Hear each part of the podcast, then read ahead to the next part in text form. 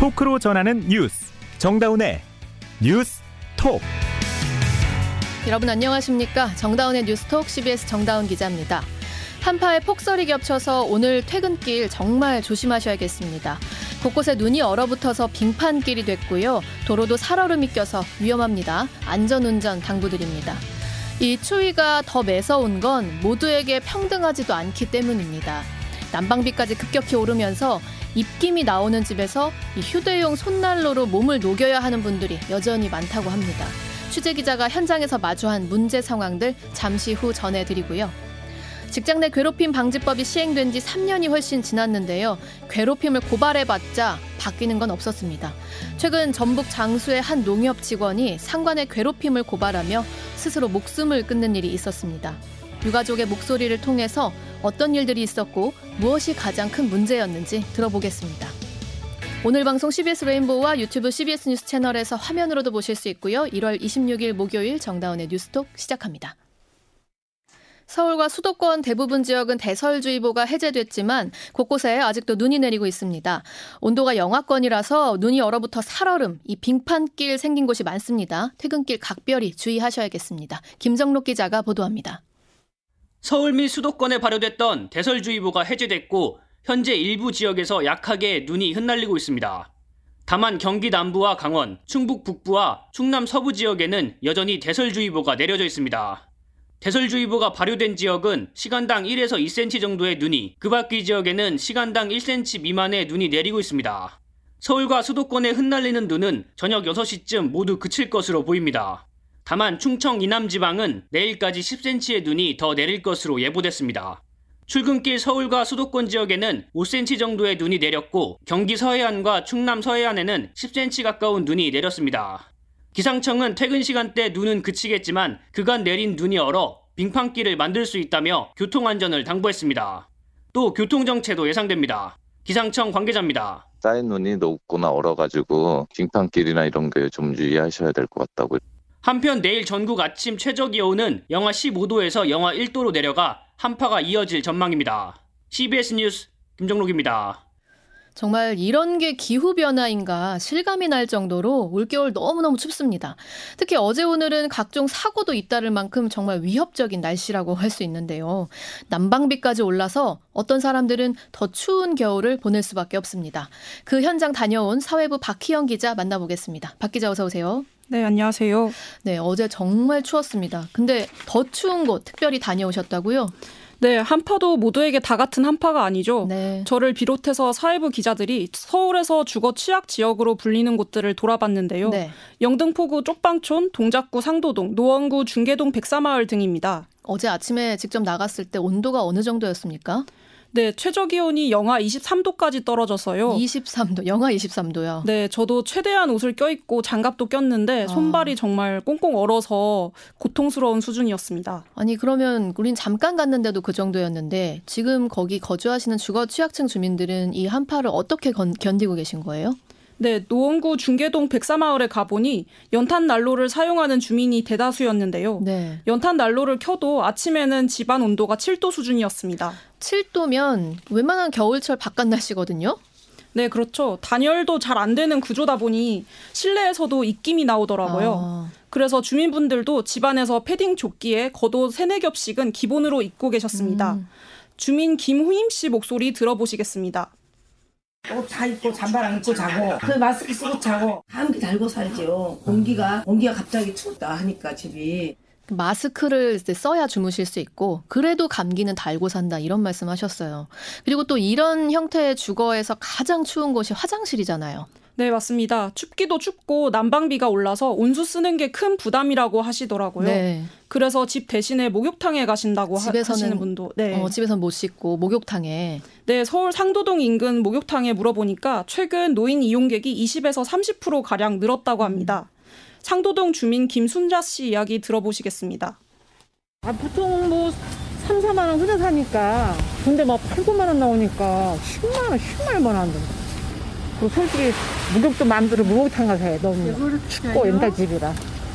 근데 뭐더 오른다며요. 마음이 불안해. 너무 불안해. 음, 보통 혼자 살 때 3, 4만 원 나오던 게 이번에 뭐 10만 원 가까이 나와서 난방비액이 정말 끊이지 않아요. 이 절대적인 액수 자체는 아무래도 평수가 넓은 아파트에서 더 많이 나오긴 하겠지만 실질적인 부담은 10만 원이더라도 이 취약계층에선 정말 큰 액수를 느끼실 수밖에 없거든요. 네, 양천구에서 만난 한 기초생활 수급자분께서 지난달 도시가스 요금 지로 영수증을 보여주셨는데요. 네. 에너지 바우처 지원을 받는데도 작년 겨울이랑 비교하면 난방비가 4배 이상 더 나왔다고 하시더랍니다. 네 배나. 네, 그분 목소리도 들려드리겠습니다. 난방비가 엄청나. 이게 13만 얼마예요. 바우처 그런 걸 하는데도 이렇게 안 나왔었단 말이에요. 겨울에 많이 나와봐야 3만 너무 많이 나오니까 내가 미치는 거.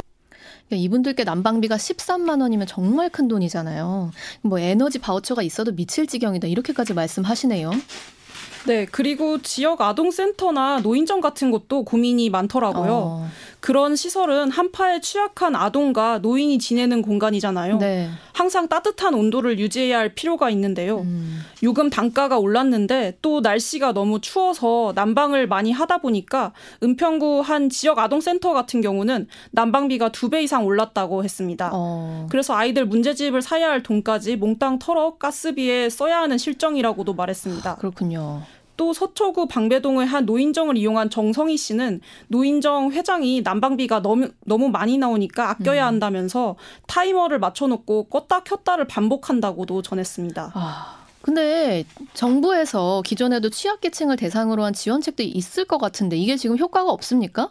네, 안 그래도 작년부터 전기, 가스 등 공공요금을 인상하면서 정부가 대안을 마련하긴 했습니다. 네. 저, 저소득층, 취약계층 가구가 현금처럼 사용할 수 있는 에너지 바우처를 어, 확대 편성한 건데요. 네네. 연간 12만 7천 원이었던 바우처를 19만 2천 원까지 늘렸고요. 음. 저소득층 공공요금을 일부 깎아주는 감면제도도 시행 중입니다. 그런데 어떻게 아까 그 취재하셨던 기, 기, 그 기초소득 대상자분들이 10만 원 이상이나 되는 난방비를 아직도 내고 있는 거예요?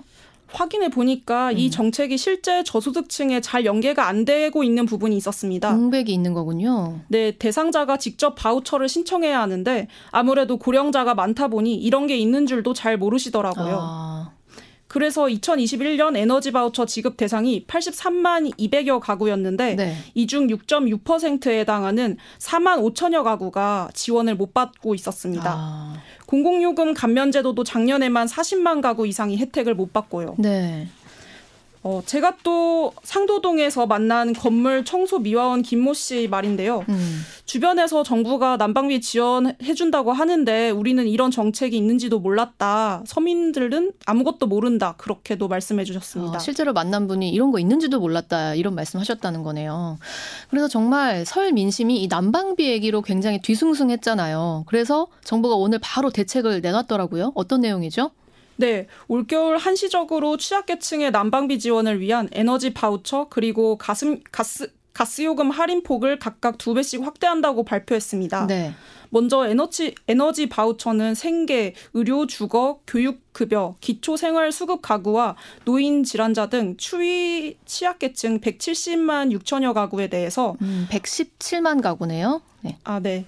동절기 지원 금액을 30만 4천 원까지 한시적으로 어. 인상합니다. 에너지 바우처 금액을 30만 4천 원까지 한시적으로 인상하고 네. 네, 또 추가로 가스공사의 사회적 배려 대상자 160만 가구에 대해서도 요금 할인 폭을 늘리는데요. 네.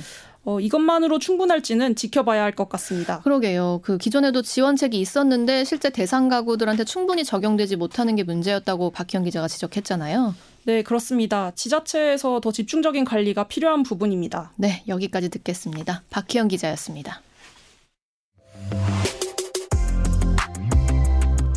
여러분은 지금 뉴스다운 뉴스 정다운의 뉴스톡을 듣고 계십니다. 상관의 괴롭힘과 폭행을 당하다 스스로 목숨을 끊은 고 김홍영 검사. 이 사건의 가해자인 전직 부장검사가 최근 항소심에서도 징역 8개월의 실형을 선고받았는데요. 이처럼 직장 내 괴롭힘은 범죄를 수사하는 검찰 조직은 물론이고 우리가 생각하는 많은 번듯한 직장에도 예외 없이 존재합니다. 지난 12일 전북 장수의 한 농협에서 계장으로 일하던 고 이용문 씨도 그렇게 세상을 등졌습니다. 이 씨는 유서에서 센터장인 A 씨 등으로부터 지속적인 괴롭힘을 당해왔다고 적었습니다. 고 이용문 씨의 동생 이진 씨 연결해서 어떤 일이 있었던 건지 이야기 나눠보겠습니다. 동생분 나와 계신가요? 네, 안녕하세요. 고인분 동생인 이진이라고 합니다. 네, 안녕하십니까. 먼저 고인께 애도의 마음을 표합니다. 네.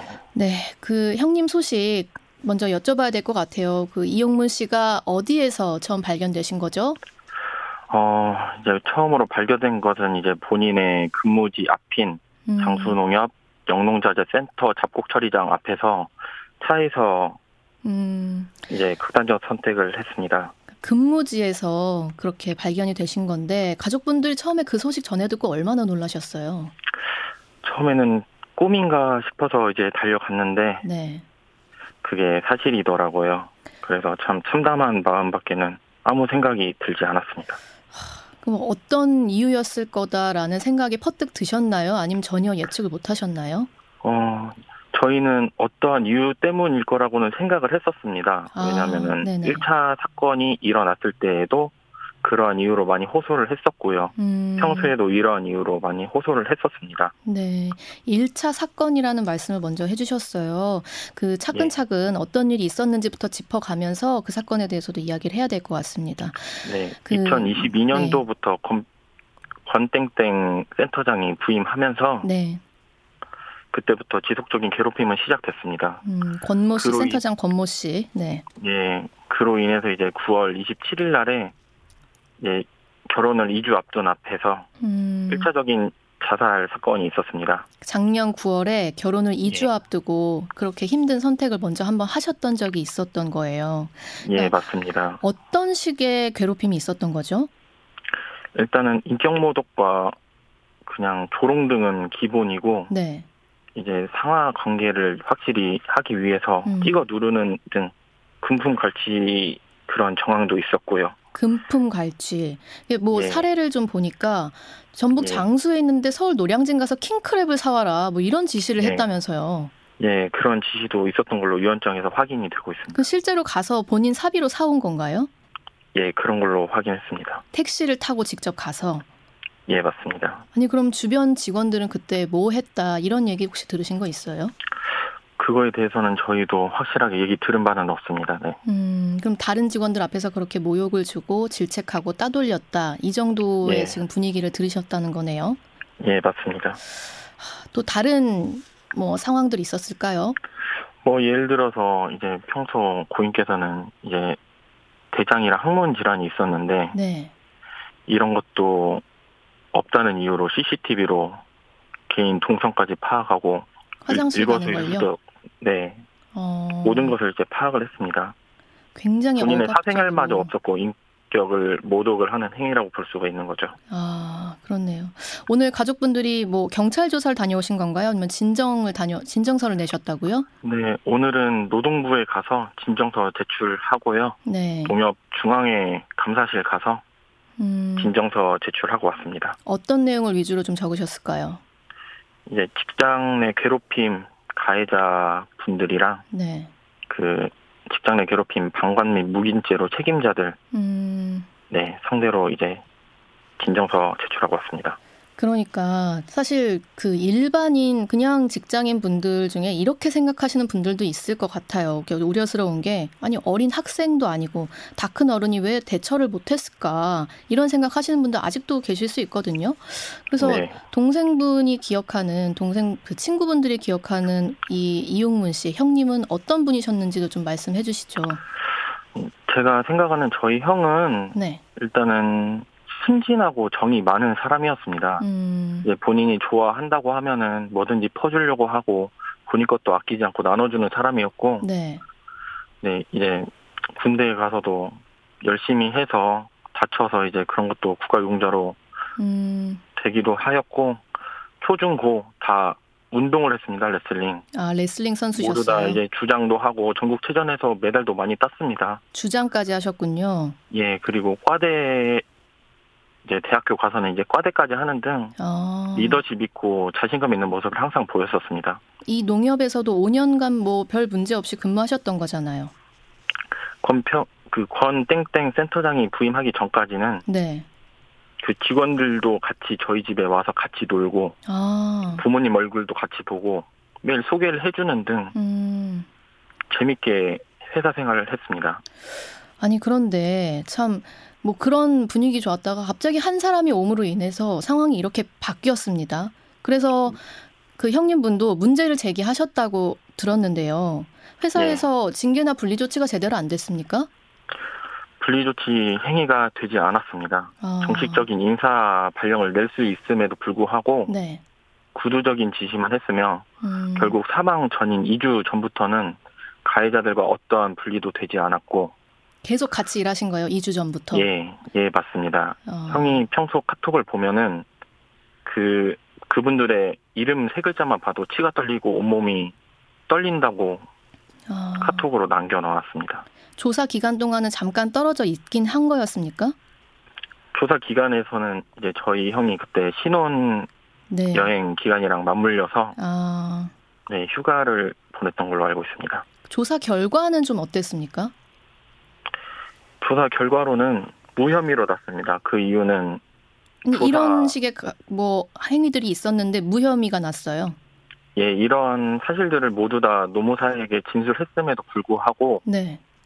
노무사와 가해자는 서로 지인 사이라는 거를 노무사 분이 인정을 하셨습니다. 아, 노무사와 가해자가 아는 사이였고 그래서 조사 내용을 지금 좀 믿을 수 없는 상황이시겠네요? 예, 맞습니다. 그리고 증거도 같이 인멸시켰다고 저희는 생각을 하고 있습니다. 증거까지 인멸했다는 건 무슨 말씀이시죠? 형이 확실한 증거를 잡기 위해서 네. 본인 업무용 PC에다가 시간, 날짜, 초 단위까지 어. 세세하게 어떠한 행동들, 어떠한 말투까지도 세세하게 기록을 해놓은 일기장이 있었습니다. 아, 가해자가 자신에게 억압적인 행동을 할 때마다 그거를 꼼꼼히 적어 놓았는데. 예, 맞습니다. 그 컴퓨터가 어디로 사라졌나요? 그 사실을 노무사분을 믿고 네. 다 모두 다 이야기하자마자 음.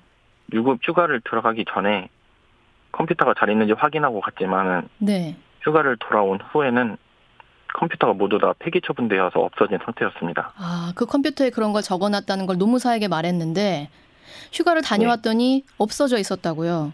예, 맞습니다. 아, 뭐 정말 의심을 하실 수밖에 없는 상황일 것 같습니다. 지금 이런 사건이 발생한 후에 가해자나 혹은 그 조사를 담당한 노무사가 유가족에게 어떤 뭐 입장 표명 사과했습니까? 일절 없었습니다. 가해자 일절 물론 조합장 물론 노무사까지 어떠한 입장 표명도 연락도 고인의 음. 명복을 빈다는 어떠한 단어도 없었습니다. 자, 마지막으로 지금 이제 수사도 좀 진행이 될 거잖아요. 좀 방송을 예, 통해서 네, 이진 씨께서 네. 하고 싶은 말씀 있으시다면 간략히 해주시죠. 네. 저도 직장을 다니는 직장인으로서 네. 상당히 조그마한 직장 내 괴롭힘이나 큰 직장 내 괴롭힘을 겪고 있는 사람들이 많다고 생각합니다. 음. 하지만 실질적으로 인정되지 않아서 저희 형처럼 고통받는 사람들이 많다고 생각합니다. 네. 물리적인 폭력도 있겠지만 정신적인 고통이 가장 심하다고 생각합니다. 음. 이번 기회를 통해서 직장 내 괴롭힘 법이 확실히 개정되어서 모든 사람이 피해 보지 않고 웃으면서 재밌게 일할 수 있는 환경을 만들고 싶습니다. 네. 여기까지 듣겠습니다. 어려운 상황에서 인터뷰에 응해주셔서 너무 감사합니다. 네, 감사합니다. 네, 고 이용문 씨 동생 이진 씨였습니다. 이 시각 보도국입니다. 지난달 북한 무인기의 영공 침범 당시 전방 일선 부대에서는 이를 긴급 상황이라고 판단하지 않아 신속 전파 시스템이 가동되지 않았던 것으로 나타났습니다. 합동참모본부에 따르면 북한 무인기 침공 당시 일선 실무자는 이를 긴급 상황으로 판단하지 않았고 이 때문에 부대 간 상황 전파가 지연된 것은 물론이며 아예 부대 간 상황 공유 시스템이 없었던 것으로 파악됐습니다.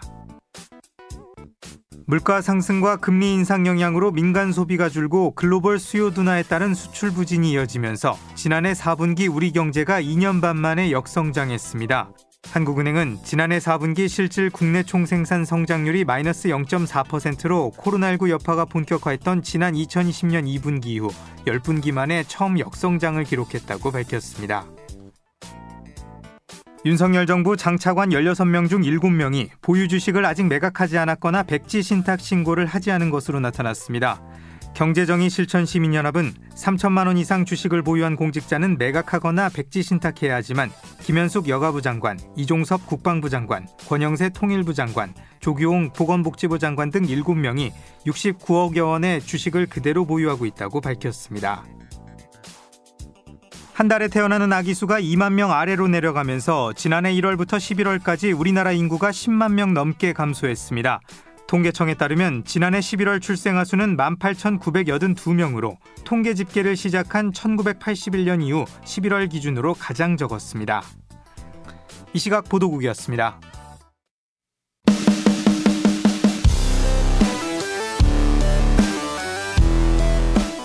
온라인 핫 이슈를 짚어봅니다. attention 뉴스.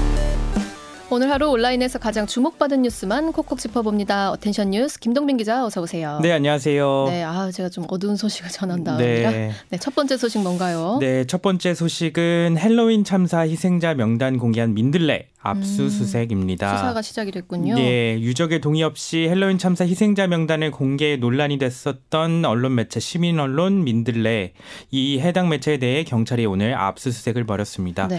서울 경찰청 반부패 공공범죄 수사대는 오늘 오전 9시부터 서울 마포구에 위치한 민들레 사무실에 수사관들이 투입해서 압수수색 영장을 집행했습니다. 네. 이번 영장에는 공무상 비밀 누설과 개인정보보호법 위반 혐의 등이 적시된 것으로 알려졌습니다. 있습니다. 음. 민들레 자체 스스로가 이제 기사를 내 가지고 이 사실을 이제 밝혔는데요. 네. 민들레는 헬로윈 참사로 숨진 희생자 150여 명 실명을 유족의 동의를 받지 않고 지난해 11월 공개했고 이후 시민단체는 민들레 측을 공무상 비밀누설 혐의 등으로 고발을 했습니다. 음. 수사에 착수한 경찰은 서울시에서 민들레 측에 유족 명단을 유출했다는 정황을 확인하기 위해 지난 3일에도 서울시청 정보시스템 담당관 시스템 혁신팀 사무실 등에 대해 압수수색을 벌인 바 음. 있습니다. 죄가 될지는 좀 지켜봐야겠네요. 그네요 네. 네. 다음 소식은요? 네, 다음 소식은 러시아가 우크라이나를 침, 침공했다가 12만 명이 넘는 전사자가 발생했다는 보도 나오고 있는데요. 네, 이런 가운데 러시아 하원 의원들이 새해를 맞아서 해외 휴양지에서 호화 휴가, 휴 가를 즐기고 인증샷까지 올렸다가 여론의 문매를 맞고 있습니다. 아이고, 제정신입니까? 네. 데니스 돌첸코 볼로그다주 의회 의원은 아랍에미리트 두바이의 호화 리조트에서 휴가를 보내는 사진을 소셜 미디어에 올렸다가 비판을 받고 있고요. 네. 특히 돌첸코 의원은 세르게이 쇼이구 국방장관의 차녀인 크시니아 쇼이구와 함께 있는 사진을 올리기도 해서 음. 더욱 더 이제 비판을 받았습니다. 네. 러시아 서부 쿠르스크주 주의회 의원 막심 바실리에프는 멕시코 휴양지에서 술을 마시는 동영상을 소셜 미디어에 또 올려가지고 비판 세례를 아. 받고 있는데요. 아니 그런데 이 부분이 진짜 웃깁니다. 음. 바실리에프의 지역구는 우크라이나와 국경을 맞댄 접경 지역이래요. 그래요? 이 지역 출신 남성 수천 명이 지금 최전방에 불려가 있는데 아. 이 지역의 지역구 의원은 이제 술을 마시는 동영상을 올리고 휴양지에 가서 있는 거죠. 정말 의원을 할 자격이 아예 없네요. 네, 음. 정말 그렇게까지 생각이 될 정도인데 음. 논란이 계속되자 현재 언론 등에 따르면 현지 시각으로 24일 러시아 하원은 전체 회의에서 의원들이 소속 위원회나 의장에게 해외 여행 계획을 사전에 문서로 제출하도록 그런 결정을 채택했다고 합니다. 네. 아, 마지막 소식은요. 예, 마지막 소식은 성덕된 프랑스 영부인입니다. 조금 가벼운 소식인가요? 네, 블랙핑크 팬으로 유명한 엠마뉴엘 마크롱 프랑스 대통령의 부인 브리지트 마크롱 여사가 그룹 블랙핑크를 만났습니다. 음. 더 성공한 덕후 성덕이 된 셈인데요. 원래 팬이었나 보죠? 네, 그 블랙 핑크 팬으로도 유명한 마크롱 여사는 지난해 12월 월드 음. 투어 유럽 일정에 나선 블랙핑크의 콘서트에서 포착되기도 해 화제를 모으기도 했습니다. 아. 블랙핑크는 현지 시간으로 24일 마크롱 여사가 이사장으로 있는 자선 단체가 주최한 자선 콘서트에 참석하면서 이번 만남이 이뤄졌다고 해요. 네네. 콘서트 공연이 끝나고 블랙핑크는 마크롱 여사와 인사를 나누고 함께 인증 사진을 찍으며 시간을 보낸 것으로 알려졌습니다. 음. 해당 콘서트는 또 의미도 좋았어요. 네. 어린이와 청소년의 입원 조건을 개선하기 위한 기금을 모금하는 행사였다고 합니다. 음. 블랙 블랙핑크는 프랑스 방문 이후 아랍에미리트 아부다비 공연을 시작으로 월드 투어를 다시 시작한다고 합니다. 네, 여기까지 듣겠습니다. 김동빈 기자였습니다. 감사합니다. 아, 잠시 간추린 소식 전해드립니다. 추경호 부총리 겸 기획재정부 장관이 적정 시점에 적정 수준의 가스요금 조정 문제를 검토할 것이라고 밝혔습니다. 추 부총리는 국제시장에서 우리가 수입하는 천연가스 가격은 굉장히 높은 수준으로 올라가 있고 공기업의 적자도 누적돼 있다면서 이런 부분과 국민의 부감, 부담을 봐가면서 결정할 것이라고 가스요금 인상에 대해 언급했습니다. 이어서 날씨 전해드립니다. 김수진 기상 리포터. 네, 이번 한 주 올겨울 최강 한파에 폭설까지 쏟아지면서 겨울철 최악의 날씨가 지속되고 있습니다. 현재 대설특보가 모두 해제된 가운데 충청과 남부 일부 지역을 중심으로 약한 눈이 간간히 날리고 있는데요. 오늘 밤부터 이 눈구름들이 다시 활성화되겠습니다. 충북 북부와 경북 북부 내륙, 경북 북동 산지는 오늘 밤까지, 충청 남부와 경북 남부, 경남은 내일 새벽까지, 호남 내륙은 내일 오전, 호남 서해안과 제주는 내일 밤까지 다소 많은 눈이 더 내리겠습니다. 예상 덕설량은 호남 서해안과 제주 산지에 최대 10cm 이상, 전북과 전남 서부에 2에서 7, 충청과 영남, 전남 동부에 1에서 3cm 안팎의 눈이 예상되고요. 주말인 모레도 서쪽 지역을 중심으로 다시 눈이 이어질 것으로 보여서 쌓인 눈으로 인한 미끄럼 사고에 각별히 유의하셔야겠습니다.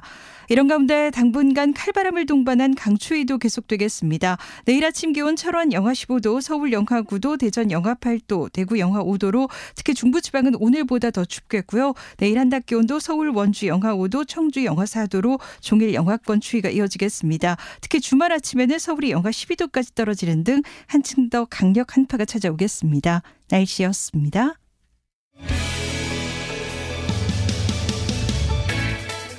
더불어민주당 이재명 대표는 이 난방비 폭탄 문제와 관련해서 7조 5천억 원 규모의 에너지 고물가 지원금 지급하자고 정부에 제안했습니다. 또 이 에너지 기업들이 과도한 영업이익 취한 것에 대해서 전 세계에서 시행하는 횡재세를 부담금으로 부과하자 얘기도 했는데요. 당연히 추경호 부총리 우리 정부에서는 횡재세 도입 주장에 대해서 선을 긋고 있습니다.